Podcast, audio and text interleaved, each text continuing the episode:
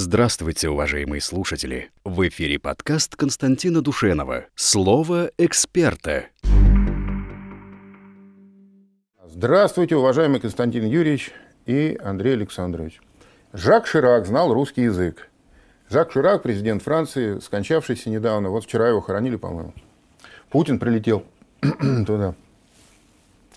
Говорят, одним из его учителей был белогвардейский офицер. Я относился бы к нему хорошо, но в том числе Ширак бомбил Югославию. Поэтому особо не скорблю по его кончине. Ваше отношение к Шираку.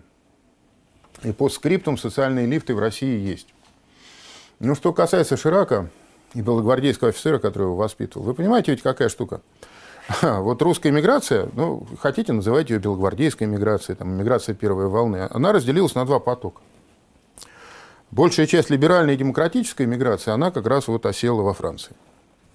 А большая часть такой консервативной, монархической, она осела в Югославии. То есть было два центра, которые между собой очень даже, так сказать, не ладили. Вот а, в, а, в Карловцах а, в 21 году была как бы, ну, конституирована, что ли, институализирована зарубежная церковь, русская зарубежная церковь, которая, так сказать, была вполне себе, это в Югославии, вполне себе, так сказать, такой вот монархической и антисоветской, и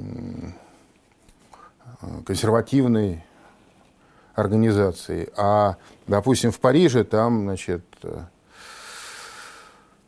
произошел раскол, митрополит Евлогий возглавил, так сказать, такую либеральную часть духовенства – Короче говоря, э, вот это вот э, белогвардейские офицеры могли быть разные.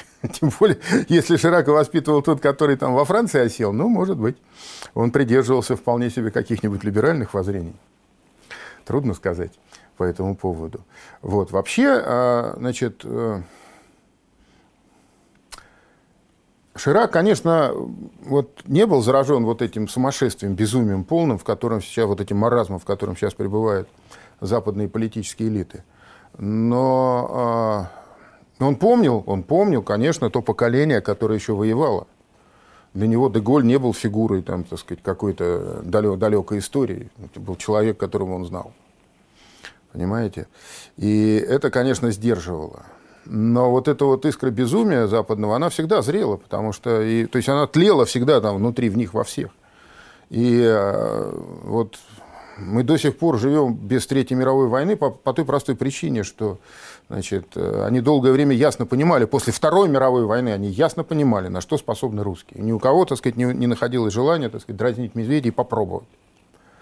После падения Советского Союза прошло уже почти 30 лет. За эти 30 лет изменилось очень многое в мире, а главное изменилось в головах вот этих обезумевших политиков западных. И сейчас вполне возможно появятся желающие действительно, так сказать, э, партию начать заново.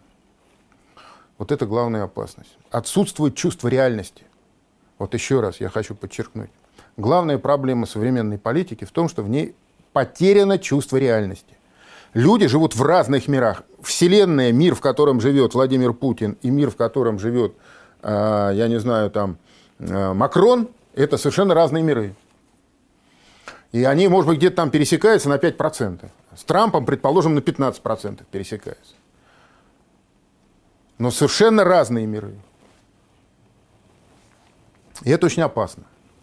Потому что вот э, эти взгляды искренние, если бы это было какое-то лукавство, как бы все понимали, что настоящая это правда, она вот здесь, но я играю, как бы пытаясь себе э, где-то побольше значит, выторговать, а другой играет себе, это было бы не так страшно. Страшно, так, что, страшно то, что нет общего понимания базовых вещей. Что можно, а что нельзя, какова, так сказать, роль э, России в грядущем мире, какова роль Запада. Да, что есть добро, что есть зло, что допустимо, что недопустимо. Потеряны общие а, мерила. Полностью потеряны. Безумная Грета – это такой ярчайший символ вот а, этой окончательной разбалансировки. И это невозможно исправить никаким путем. Нужно проверить, кто прав.